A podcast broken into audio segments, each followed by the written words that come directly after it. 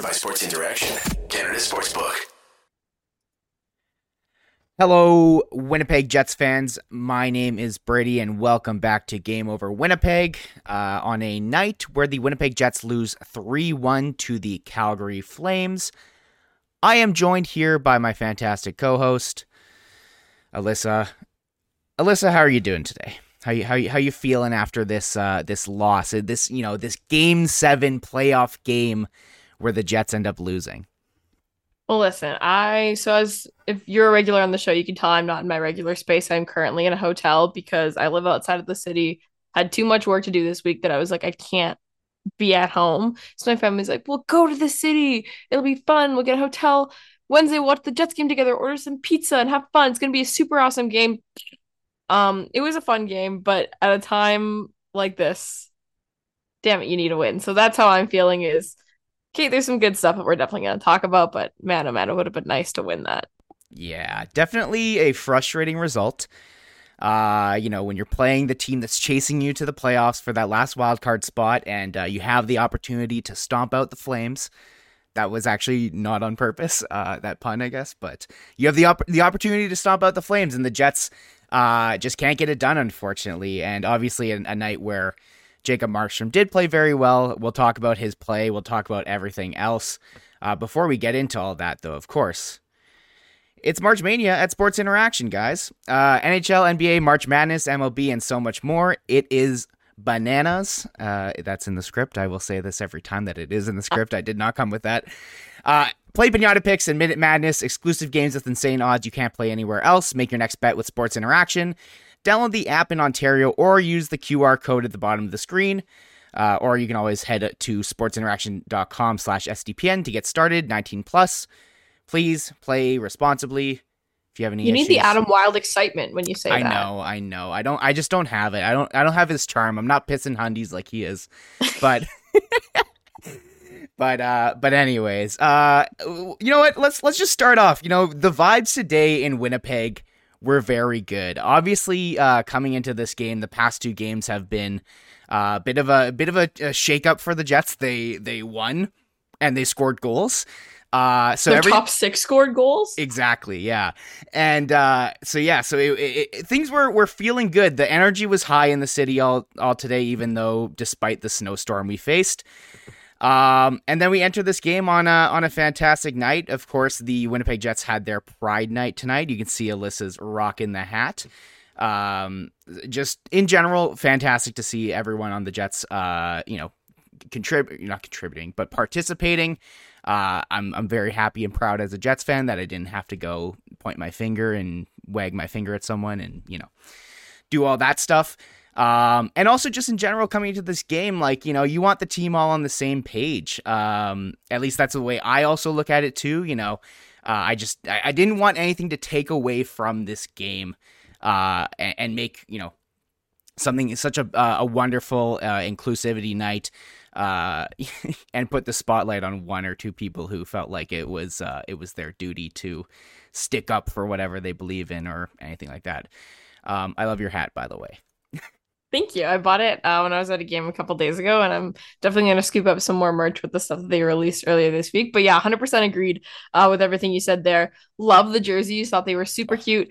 I will say the whole practice jersey vibe that I feel like a lot of the Jets specialty jerseys have, not my thing so much. I'd love to see some more action on the shoulders and move away from the plain white background and whatnot. But all that's to say, that's just me being picky. But like you said, super nice to see the buy-in from the players. I really liked a lot of the quotes that I heard just about the importance of, participating in evenings that help underrepresented communities feel more welcome in your hockey arena, and everyone seemed to be on the same page with that. And it was nice to see the known leaders in the room. Obviously, you never know who the exact players are that control things that go on in there, but the guys with the letters in their jerseys are pretty outspoken about their support for this, and same thing with Rick Bonus. So it was really fantastic to see.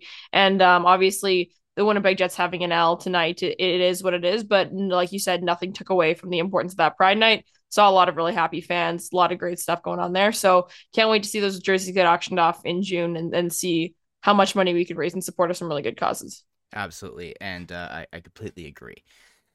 Moving on to the game itself. Alyssa, how did you feel during this game? Did you feel like the Jets weren't giving it their all? Did you feel like they played well? They just got goalied. What were your thoughts on this game, just kind of as a whole, and then we'll dive into it and pick it all apart.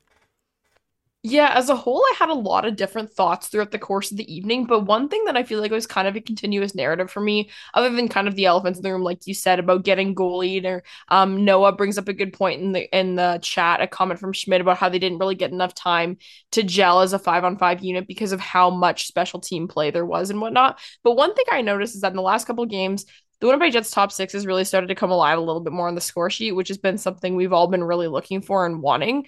But tonight, I feel like they got a little bit sucked into this, if you want to call it playoff-esque style of hockey, of the aggression and the, just the very, very physical game with a lot of after the whistle bits and all that stuff. And I feel like it took away from their ability to create and whatnot. I think they got a little bit wrapped up in that, that got a little bit into their heads and whatnot.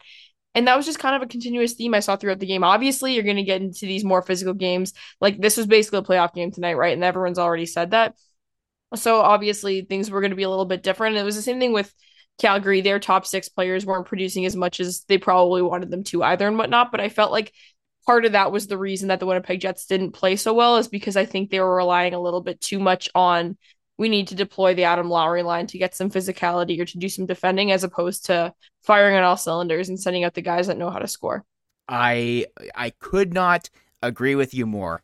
Obviously, when you look at the time on ices, for this game, it's going to be a little bit wacky just because of how much special teams there was tonight. But yeah, I don't know. It just felt like the Jets were playing not, They weren't playing to win, but they were playing to not lose. Okay, hold on. I gotta interrupt you. I'm losing my mind at this comment. Okay, so I guess Pierre-Luc Dubois is talking to the media right now. No, and so Noah says, they're talking about the Markstrom thing, and he's like, he didn't appreciate getting punched in the head or whatever. But I guess a media member asked Pierre-Luc Dubois, was there a water bottle squirt in there? And Pierre-Luc Dubois says, I didn't care about that. It's water. I drink it. I shower in it like everyone else. I just didn't like getting punched in the back of the head. That's a fair criticism from him, to be honest with you.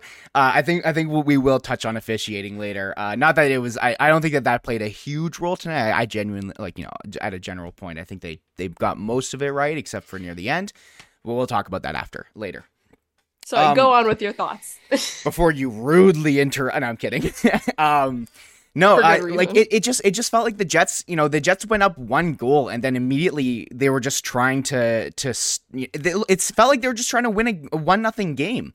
And it's the NHL, that's not going to fly. In a game like this where offense is rolling on both sides so much. There's so many power play opportunities going for both teams. Clearly, the refs weren't keeping the whistles in their pockets. It was just frustrating to see how often at 5v5, the Kevin Stenlund line was going out, the Lowry line, and what I thought you were making a joke at was Dave Smith in the chat here saying penalties aside, when Lowry and Appleton play 18 and 15 minutes each, you're probably going to lose. You know what? That's a pretty fair take. I don't think Dave Smith has ever missed. I feel like Dave Smith has never had a bad take. Shout out, Dave. Always in the chat here. We appreciate our regulars.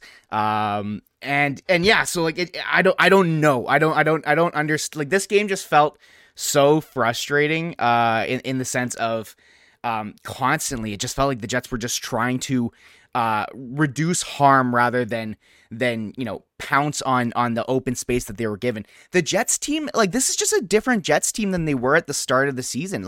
They have lost their killer instinct. The team at the start of the season, when they were given space, when they smelled blood in the water, they pounced. That's when they were able to fill the net up, and that's kind of what led to them getting a little bit gold drunk, as I'll call it. And thinking that, they can just create goals by doing everything with the whole snake charmer offense, but that's neither here nor there. But this team just feels like, I don't understand why they can look at this game, especially with how it was going back and forth. This was a very even game, I would say. And yet the Jets just tried to reduce reduce what the Flames could do. Like, how many times was Kevin Stenlund out there for Vladimir Namestnikov, taking draws in the defensive zone, or even that, like, just that the Namestnikov, Wheeler, and Ehlers line getting passed up in the defensive zone because Rick Bonus was more concerned about winning faceoffs than winning the hockey game. Like, I don't know. It is frustrating because I look at this game and I still, you know, especially in the context of the past few games, and how the Jets have kind of shown that they can get back, return to form somewhat. Despite that, you know, I don't know. I just don't know. I don't even know what to say here, to be honest with you. No, I know what you mean. And it's the kind of thing where I've just never understood. Okay. If you're here a lot, you probably hear me say the same things a lot, but it's like, you know what? 82 games of watching the same team, you do see the same things over and over again. And this applies to literally every single hockey team. And the first time I heard it was when I was doing cases with school. And one of my faculty advisors said this to me, and I was like, this is so interesting. And he's like, he wouldn't like it when he'd come to my practices to watch my team. And we would completely overcorrect the thing that we were really, really bad at. And it would take away from the things that we were really good at. He's like, I get it. You want to fix your issues, and that's fine. He's like, but you have to take what you're really great at and make that your competitive advantage. You have to take what you're good at and make it great, and take what you're bad at and just make it good. You don't need to overcorrect and make that the best thing about you. The Jets are bad at faceoffs. You don't need to completely scrap all of your 5-on-5 offense to become good at faceoffs. Like, I feel like there's a little bit of overcorrection on what they think they need to do to win, as opposed to looking at why they're actually not a terrible hockey team, what makes them good as they are right now, and really honing in on that and letting that be the reason that they are able to compete. Yeah, I completely agree. I love what you said about the whole competitive advantage and not taking away from a strength to fix a weakness. Like, I don't know. And there's just certain lineup decisions that, like, I look at this game and I go, is that what I personally would have done in this situation? An example is there's 5 minutes left in the game, and Adam Lowry, Mason Appleton, and Nino Niederreiter are out as the line to try and, like, get the Jets within two in the offensive zone on an offensive zone start. Like, it just doesn't make sense to me, especially regarding, like, going back to the whole Kevin Stenlund thing, taking shifts from Vlad Namestnikov just so that he can get a face-off, and then he takes, like, an extra, you know, 20 seconds of, like, a 40-second shift before Vlad Namestnikov can get on it. And the whole point of putting Vlad Namestnikov in that top six is because he elevates the players that are around him. He helps Blake Wheeler find more space. He helps Nik Ehlers. He gives Nik Ehlers an option to, you know, like, there's no one else who seems like they're having more fun playing hockey together than Vlad Namestnikov and Nik Ehlers. And it's just so frustrating that, especially in a game where, you know, you've only got one goal, that you're putting on a fourth line player for a specialty thing, which is just taking a draw, instead of trying to run the score up. Like, the Jets should have known that this was going to happen, that the Jets should have known that if they were going to get into a pickle, they know themselves. Rick Bonus should know that as soon as the Jets get one or two goals scored against them, they certainly don't play up to that and get better. They usually end up folding after that. And I wouldn't say they folded tonight, but it just didn't seem like they ever. I don't know about you, but I personally didn't think that there was ever going to be a time where they were going to tie it up.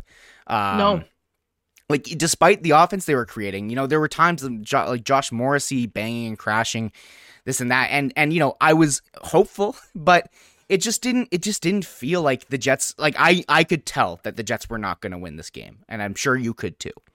No, for sure. And, like, if I was a Flames fan in that situation, watching that third period, once they went up 2-1, maybe a little bit at the beginning, I wasn't worried that the Jets were going to catch up. They didn't give me that, you know, yeah, there was some of that whatever, anger and this, that, whatever. But what you need to do there is score a goal. And never was I once convinced that this team was going to score a goal.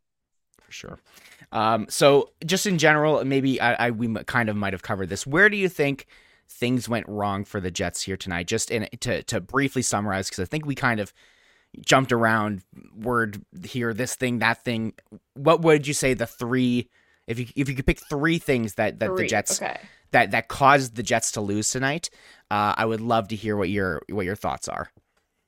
Well, if we want to do a little bit of a SWOT analysis thing and look at some external and internal here, externally, you got to point out Jacob Markstrom, right? Like, I think it's worth mentioning, especially considering the fact that this is Jacob Markstrom. This isn't Elias Sorokin or Linus Ullmark out here, right? Like, this is a player who's had a weak season, to be quite frank, right? So, and also playing on a back-to-back like this entire team is. So he obviously, you always want to expect that a goalie is going to stand on their head and you need to be able to beat them regardless. But he played well tonight, and anytime you play against a team that's playing well, a goaltender who's playing well, there's not much to say there, but it's worth mentioning. So he'd be one of the factors that I'd contribute to the Jets' loss tonight, right? I think he was pretty good. Special teams failed them again. I think the power play, and we've been talking about this, right? Like, when you get into the playoffs, you need a good goaltender, you need good special teams, because we know that while the refs do put their whistles away a little bit more in the playoffs, you need to be able to capitalize on the advantages that are handed to you, and they certainly did not tonight. Especially, I think Pierre-Luc Dubois himself drew about 3 penalties or something like that tonight, right? We know that the Winnipeg Jets spent a lot of time at 5-on-4 and only being able to capitalize on the single one, which I was really happy about. That was a nice goal by Kyle Connor. It was a good pass, but it was a perfect shot. Jacob Markstrom was in decent positioning on that one, but it was a good Kyle Connor laser that we've been missing for a while. So special teams not being able to capitalize as much as you needed them to, that is what I put them at reason number 2. And then beyond that, I would also say deployment of lines and just overall generation and deployment at 5-on-5. Too much third line, not enough top lines, and not enough top lines when they're out there actually doing something and creating enough high danger chances in front, particularly the top line. So maybe that's a little bit more than 3 things, and that's kind of a general, I feel like that sums up most of my thoughts on that game. Yeah, my 3 things definitely have to do with I do think that Jacob Markstrom played a very good game. I think that we should give him that credit. I think the Jets did create a lot of chances. But it just felt like he kind of kept the Flames in it for parts where they needed that, as well as other issues. I would secondly agree with you in regards to usage and deployment. It was a little bit frustrating as we spoke already about, just seeing Lowry's line going out above Ehlers' line, for example. But another thing that included in that is the power play. On a night where you get 6 power plays, obviously you can't complain too much. I mean, I guess we can. That's what we do on the show. You would hope to get more than just 1 power play goal. And I think that my usage comment also applies to the power play. At this point in the season, the Jets need their power play to be scoring as much as possible. And they have found a combination of 5 players that have been working on this power play. Nik Ehlers, Josh Morrissey, Kyle Connor, Mark Scheifele, and Pierre-Luc Dubois. Like, that is the top unit, and that's what it always should have been. Thank God we have finally found it. Now the next thing on the docket to improve it is to let them play more than a minute every single time.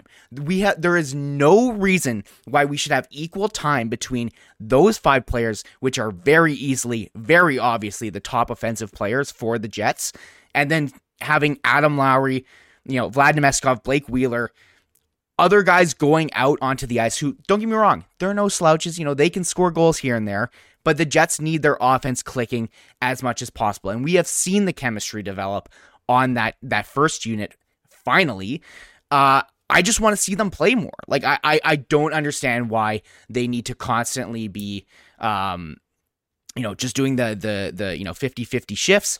Another small thing, just to quickly complain about the power play, is they need to stop letting Mark Scheifele try to carry the puck in. He can't do it. Literally, he keeps bobbling the puck every single time. Give it to Nik Ehlers. That's literally what he's there for. No, seriously. And then my 3rd thing is effort. I want to say, I feel like they were gassed. The Jets just didn't have it. One team played last night in Chicago and traveled through a snowstorm to get to Winnipeg to play tonight, and the other team played on Sunday, sat on their asses on Monday, and sat on their asses on Tuesday, and got their ass to the rink today. I'm sure they practiced. I'm just for, you know, I'm just saying things. No, I get you. I get you. It's a very different situation. And this is an issue we've had for the Jets, like, all the time, whether it's the first game back from a road trip, whether it's, oh, we had too much time to rest. Oh, we didn't have enough time to rest. It's things are never perfect for the Jets. And I don't think that they're necessarily making excuses, but it is certainly frustrating when there's always a reason why, you know. And I'm not saying that they're going to come out and say we had too much rest today, but it is frustrating, at least, to see a team that is fighting for their playoff lives in a game where this game could have completely stomped the Flames out of playoff contention, and basically almost made it pretty much 100%. It would have been, let me see here. I had it up here a moment ago. 96%, 95.5. Is what it was. And yeah. And if they had won.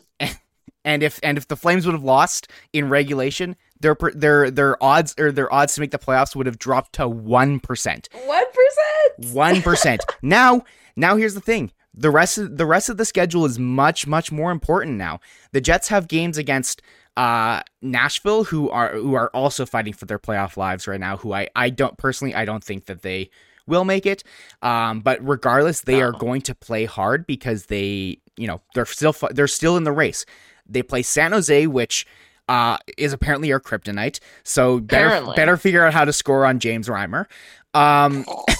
They play Minnesota, who I don't have. The Jets played any good games against Minnesota this year? Have they won any? Have they ever played any good games against Minnesota since 2018? I don't know. I couldn't tell you. I'll be honest. Where's Marcus Foligno? Get him out here. And then they play Colorado, who is also like, again, and those two last teams are teams that are not going to be sitting guys. They are fighting to get top in the Central so that they can play either the Jets or the Jets. Kraken. So this, like, there's no easy games remaining for the Jets, and the Flames have a bit of an easier schedule. I can't remember exactly who it is. I think they play Vancouver. There's an Anaheim in there. I'm pretty sure. Regardless, the door is open and you could have slammed it shut. And that is very, very frustrating as a Jets fan who, you know, we put so much time and effort into watching this team and cheering for them. And right when you're starting to think things are coming back together, oh, maybe they could go on a little, you know, things are starting to click right now. If they can, you know, they beat the Devils, an actually good team, you know, if they can beat the Flames, they could start getting some momentum and carry that into the playoffs. And then who knows, you win a series, you never know. But I think tonight more or less just certifies to me that even if they do make playoffs, it's one and done. But that's just my opinion. Anyways, I've gone on long enough, but the point is, on a night where you are rested, you're 3 days rested against a team on a back-to-back, you got to make hay. And now it's up to the Jets. It really is. It's really up to the Jets for the rest of their season, their four remaining games to certify that they are going to be in the playoffs. But anyways. Anyways, that's a whole spiel. I needed to get that out. You warned me you were going to go on a rant at some point. Probably was. So, yes. I want to know what you thought about both Pierre-Luc Dubois tonight. You know, we'll talk a little bit about the scrums. We'll talk about let's start with the hit. Did you see that? I know you had a slow start to the game. I did. I was in a meeting, but I had the game on. I'm in this like hotel room, this like half hotel room. There's a TV like right above my head right now. So sitting here in this meeting and I was watching, and obviously when that happened, I was like, okay, I got to figure out what's going on. So I wasn't watching this part of the game super closely, but obviously I saw all the replays of the hit. I feel as though my opinions on whether or not a hit is clean or not are not always the most educated. So I usually choose not to overly comment on them. Probably not the greatest hit. Also, knowing that player, it's probably not the most well-intended hit either. He's my special little guy, of course, but we know where his flaws are, and when he does things, you know, they're not always done out of love. So the hit itself, if you want to deem it a board, give him 2 minutes. I'm okay with that based on what I saw from it. But can I talk about what came afterwards? the booing. Okay, I want to talk about the booing. Okay? Oh my God, how could I even... Oh my God. We need to talk about the booing of this. And Noah brought up a good comment earlier. He was, as always, my king, Noah Lafort, was feeding me comments from the post-game presser. And Nate Schmidt says, you know, if the crowd continues to do what they did tonight, I have a feeling we're going to win some more games or something like that along those lines. And I want to talk about booing Rasmus Anderson. Okay, so just the general gist of it, picking a player and booing them is my favorite thing in hockey. I think booing is so fun. I love booing. My friends and I were talking earlier today, and it's like, can you imagine how full of hate the very first person to watch some form of performance and go, boo? But that's besides the point. So I love booing. I think it's so funny, and it's great when everyone's into it because it gets really exciting. But honestly... is it bad to say that I feel like it was a little justified? Obviously, okay. So I made this tweet where I was like, hey, this is a Saddle Dome and Brendan Dillon goes into the boards a hit. Doesn't matter if it's clean, not clean, whatever. And you're fired up. This game is important to you. It's like, you know what? Let's boo the guy. It's funny. This man, Rasmus Anderson, I thought was dead. They spent like 15 minutes getting him off the ice and he played the next shift. I don't think I fully understand that when that happens. I remember as a kid in Ringette, if you would get like the wind knocked out of you or something, sometimes you'd be down looking like you're dead for a few minutes or a few, whatever. And then you'd be up. And then once you get it back, you're good to play again right away. But like when you actually get hurt, you don't play right away. So why did it take him so long to get up off the ice? I think a lot of fans were frustrated by that when you make this big spectacle out of it and up you are playing the next shift.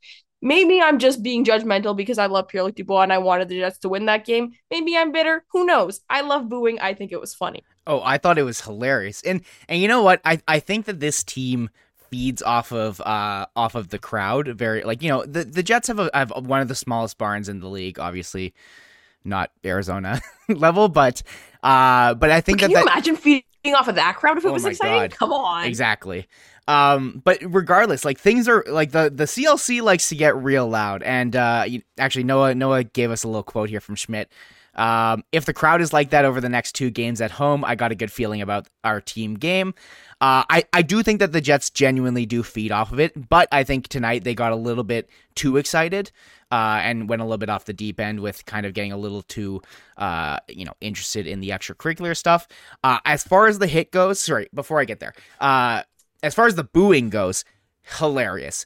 It's so funny. It gave me flashbacks to Jets Nashville when every single time PK Subban would touch the puck, everyone would just give it to him, just boo. And the Jets fans used to do this a lot more. Like I remember games where like in 2013 maybe silver medal. That's one of my favorites. Yeah. I forgot about that one too. That's a classic.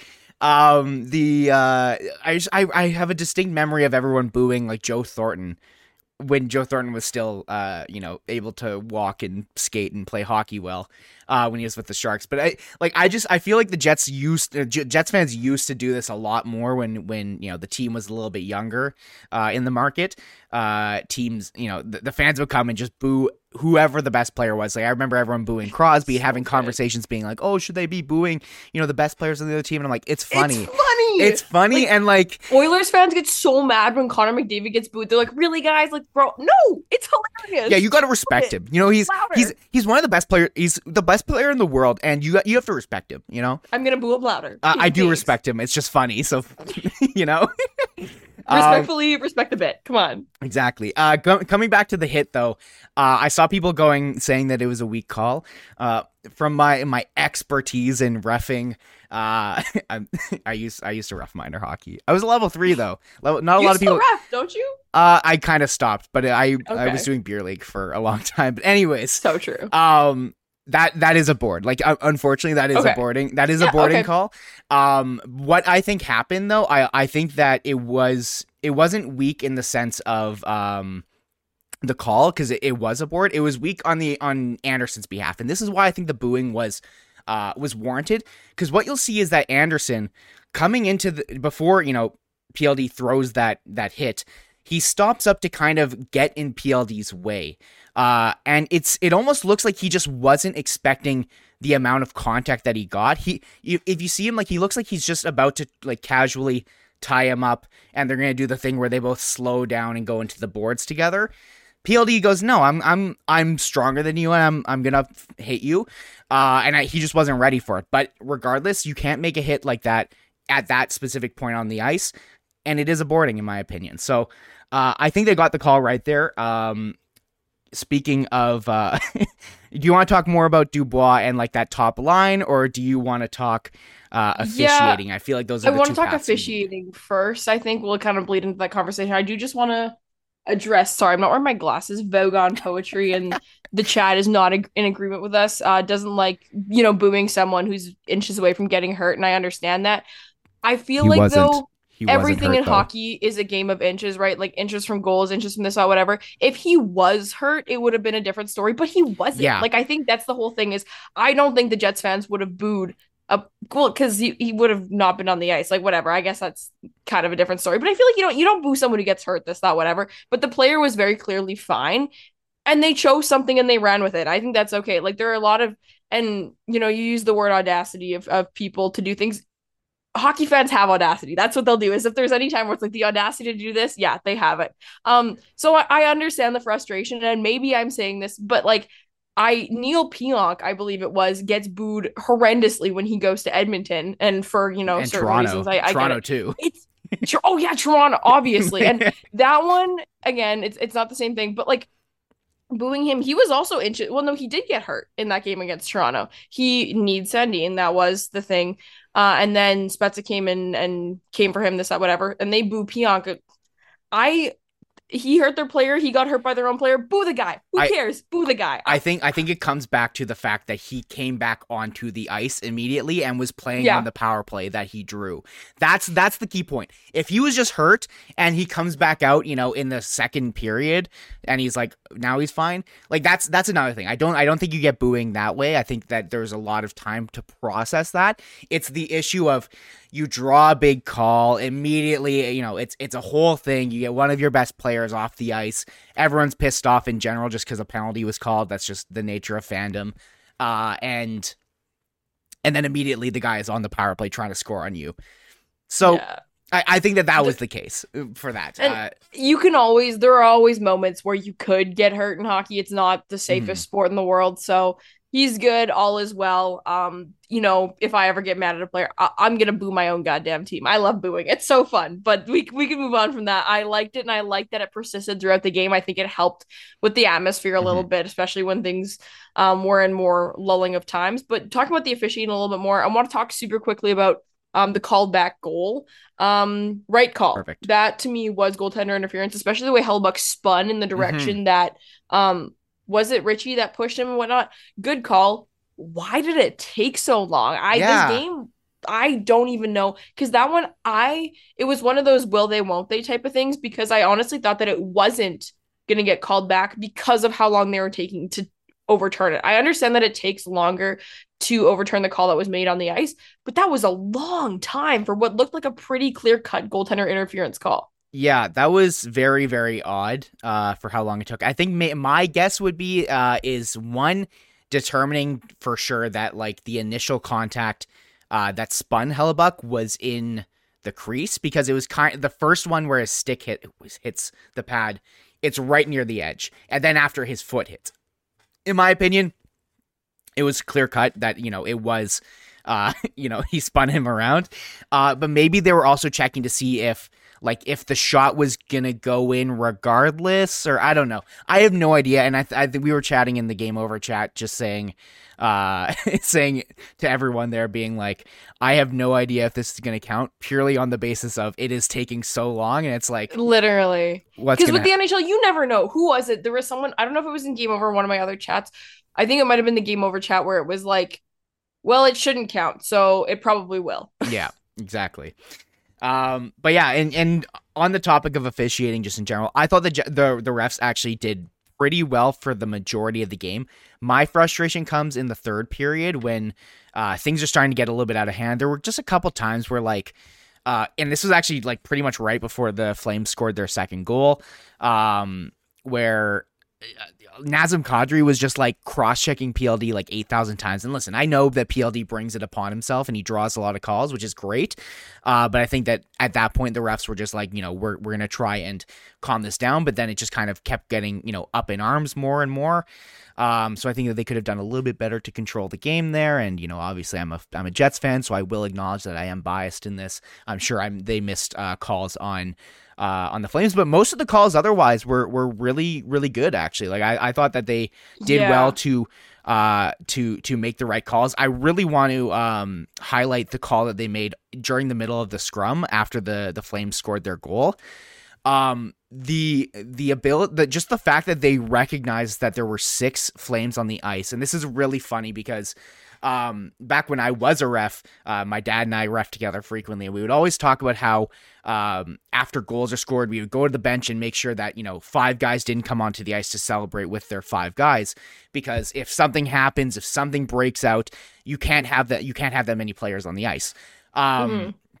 And of course that never happened because it's minor hockey and this and that, and fights don't happen after, you know, goals are scored very frequently at any level of hockey. But it was just very funny to see that happen today. And I've never seen a too many men call on a scrum after a goal, but I don't think I have either. But it was great the way that they actually did that. And I think that they made the right call in giving Pierre-Luc Dubois both a roughing and an unsportsmanlike, giving Markstrom an unsportsmanlike, giving Tanev a roughing, and then giving them the extra penalty for having 6 guys on the ice. Like I that was like perfect. I very rarely do we get to praise the refs doing their job correctly, so I want to take this opportunity to be like, they actually got that one right.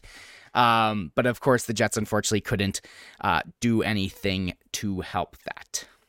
Yeah, I mean, it's the kind of game where, especially, you know, a lot of people are like, oh, put the whistles away, this, that, whatever. But a couple of those early calls were like high stakes and trips, and you literally can't not call those, right? Like, to me, when it's like putting the whistles away, letting the guys play or whatever, that's more on the roughing, the cross-checking, the interference, even, whatever. It's those types of calls.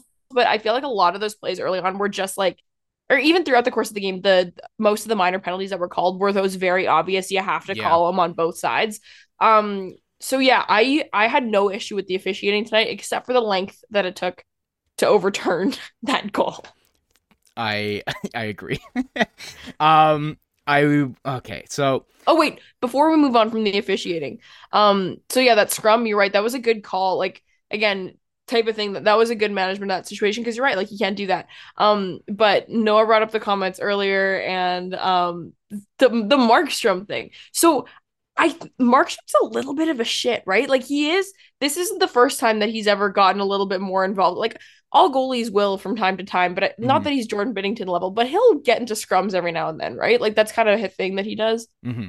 Yeah, occasionally. Yeah, okay. Audie's in the chat. Maybe he can let us know. I hope Audie agrees that it was a well officiated game, right? So yeah, like that play, that sequence was so funny. Pierre-Luc Dubois just cracks me up, because that man, everyone hates him, and I get it. I would hate him too, but just slamming in the back of the head, I was like, honestly, I kind of get it. And I just love that Pierre-Luc Dubois didn't care about the water thing, because who cares about the water thing? Yeah. I mean, you could have given Markstrom one before for doing that, for the whole, you know, shoving down the head. You could have given Markstrom one in the third period when he punched with his blocker on Josh Morrissey, which is usually more than just a minor penalty, but I think it might have to do also with where you strike the opponent. I think Morrissey just got it in the chest, so it wasn't a big deal. But I know that some refs and in the rules, if you do swing with a blocker, it can be more than just a 2-minute minor. But regardless, I don't think that would have changed anything, and I'm not gonna, you know, plant my flag in the sand, say that the refs are, you know, anything like that. No, I thought that they did overall pretty well. All right. I want to end this off. You know, I'll let you, if you have any topics that you'd like to bring up, any questions, to bring up, both you, Liz, and also the chat, let us know. Yeah. The chat's been having fun tonight. Thanks so much for being here, guys. If you want to like the stream, that'd be great. And please also do. You'll see that we got Audie with the little wrench beside him in the chat. Audie hosted Game Over Calgary with Rachel Dory tonight, which was definitely a fantastic show. I can already tell. I wasn't able to catch it for obvious reasons, but I will be listening back tomorrow, and make sure you guys check check them out as well, because they'll have a different perspective, probably some different opinions on the Pierre-Luc Dubois hit and the booing of Rasmus Anderson, but that's okay. But I'm definitely going to listen back to that one tomorrow and see what they have to say. And Audie, you may have seen mentioned in the chat, he's asking where my Flames hat is. We had a little bit of a wager going on that anyone who loses this game has to wear some of the other team's merch on the next stream. So unfortunately, on Saturday on the Nashville game, you will catch me wearing some Calgary Flames merch, which I don't actually dislike the Calgary Flames as much as a lot of Jets fans do. I think it's because most of my hatred is pent up in my Edmonton, Toronto, St. Louis hatred area. But right now, I hate the Calgary Flames more than I hate anything in the world. So that's going to be very painful on Saturday. So make sure you check out that stream. It's going to be a lot of fun. But yeah, Brady, what are your final thoughts on this? And then we can wrap it up. I'm not sure there. I just have random little thoughts that I wanted to say at some point, but I don't think I really got to fit them in. I wanted to give Brendan Dillon a little bit of shit tonight. I thought he had not a great game. I think that he was one of the reasons why the Jets ended up giving up that that 2-on-1 goal. He was the defenseman who was back on it. Obviously, it's a 2-on-1. You very clearly there is another defenseman who is not there, so you can put some blame on that guy. But on that goal specifically, he ends up playing. He does what is correct, which is you are on a 2-on-1. Generally, you're supposed to take the pass and if you're confident in your goalie, allow him to face the single person on the shot. And then, usually there's a little technique. It's called the banana technique, where you kind of start with taking the pass away. And then after, you can kind of at the end go towards to try and affect the shot if they do end up taking the shot. But what Brendan Dillon did here that frustrated me so much was that he takes his man, and then as he's backing up, he just kind of allows space to be created between the two of them, which then gives Mangiapane the opportunity to take that shot and score. So that at least was just a little bit of frustration. He took a bad penalty, also just a really undisciplined trip penalty in the, I think it was second or third, when the Jets were really trying to push for some offense, and kind of, or no, it was in the third. It was like halfway through the third, and when the Jets were trying to chase some offense. And it's just a little frustrating. So I always need to add in my little jabs at certain players who I didn't think played the greatest. I didn't think Kyle Connor had the greatest game. I didn't think that Blake Wheeler had the greatest game. I don't think that Nik Ehlers had the greatest game either, but I also think that his usage was poor and didn't really get the chance to play and really get the reps in, which I think that you need as a top player, in my opinion. But anyways, yeah, absolutely. Mason Appleton wasn't great, but it's not his fault that he played 16 minutes, so... Yeah. TBK Plays mentions, sorry if this is already talked about, but they wanted to ask, do you think the Jets can control emotions going forward and make sure they can still get in? And I think that's kind of where we wanted to wrap it up, is that Brady mentioned this earlier, but I think it's a good kind of concluding thought, is that this is entirely in their hands. Tonight was in their hands because, like you said, this was their opportunity to slam the door, but they're playing against a team that has never had anything more to prove than they do right now, so it makes things a little bit more difficult. Also coming off of an embarrassing loss, no offense or anything like that, but it is the Chicago Blackhawks. So obviously there's a lot of fire in their bellies as well tonight, but the Winnipeg Jets have to entirely keep themselves in check over the next 4 games and really bring themselves in, rely on the crowd and not get too emotional and play to their strengths, because that's what's going to help them win the next couple of games and secure that spot. And yeah, it's a coin flip at this point. We know it, but a lot can change between now and Saturday when the Jets play their next game with how the out-of-town scoreboard looks. So it'll be really interesting to see what happens. For sure. Just to end it off as well, too, 62.3% are the Jets' odds currently based on MoneyPuck. Again, it is their spot to lose. We'll see what happens in the coming games. I will be at the game on Saturday, so I'll be enjoying that. You'll be here doing the stream. Make sure you guys tune in for that and catch Liz embarrassingly wearing a Flames hat, like the loser that. No, I'm kidding. But anyways, we had a great turnout on the stream here tonight. Thank you all for tuning in. I'm glad the Jets fandom is still going strong. as we enter some tumultuous times, some very stressful times. But it'll all be fun, and we'll be here to help you, guide you guys along the way, to chat about this all. We appreciate you guys hopping in chat. If you guys are listening on the audio portion later, join us in chat right after the game. It's right after the game on SDPN's YouTube. We do appreciate you listening wherever you are. Final things, follow at SDPN Sports on Twitter. Follow Liz at Liz Hood. Follow myself at NHL Chunky. I don't know. Follow the Jet. I don't know. Whatever. Who cares? Anyways, final words, Liz. Pierre-Luc Dubois, score a damn goal. Those are my final words. We need some Hey Baby to fire this crowd up and get you rolling. So Pierre-Luc Dubois, score a damn goal. And do it in front of me on Saturday. Anyways. Do it in front of Brady on Saturday. Thank you all for tuning in. Have yourselves a wonderful evening. Enjoy the rest of your week. Enjoy your long weekend. Happy Easter for those who celebrate. We will we'll see you around. Thank you again for tuning in. Game over! Powered by Sports Interaction, Canada Sportsbook.